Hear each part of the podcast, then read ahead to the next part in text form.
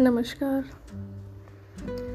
इस भीड़ भरी दुनिया में, इस सोशल मीडिया के ज़माने में, मुझे लगता है कि इंसान को कुछ पल खुद के साथ बिताने चाहिए। कुछ देर खुद के साथ बिताने चाहिए, ताकि वो खुद को जान सके, खुद को पहचान सके, खुद को खुश रख सके। तो इसी से जुड़ी हुई मेरी एक छोटी सी कविता आपके सामने। कभी यूँ भी तो हो तुम खुद से बातें करो। तुम खुद के साथ कुछ देर अकेले बैठो। कभी यूँ भी तो हो तुम खुद से ही बातें करो।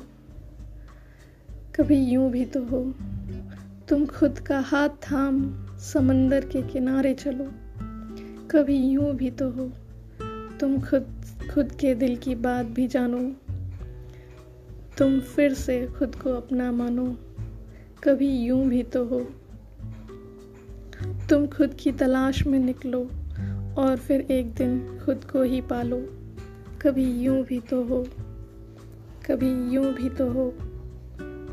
Thank you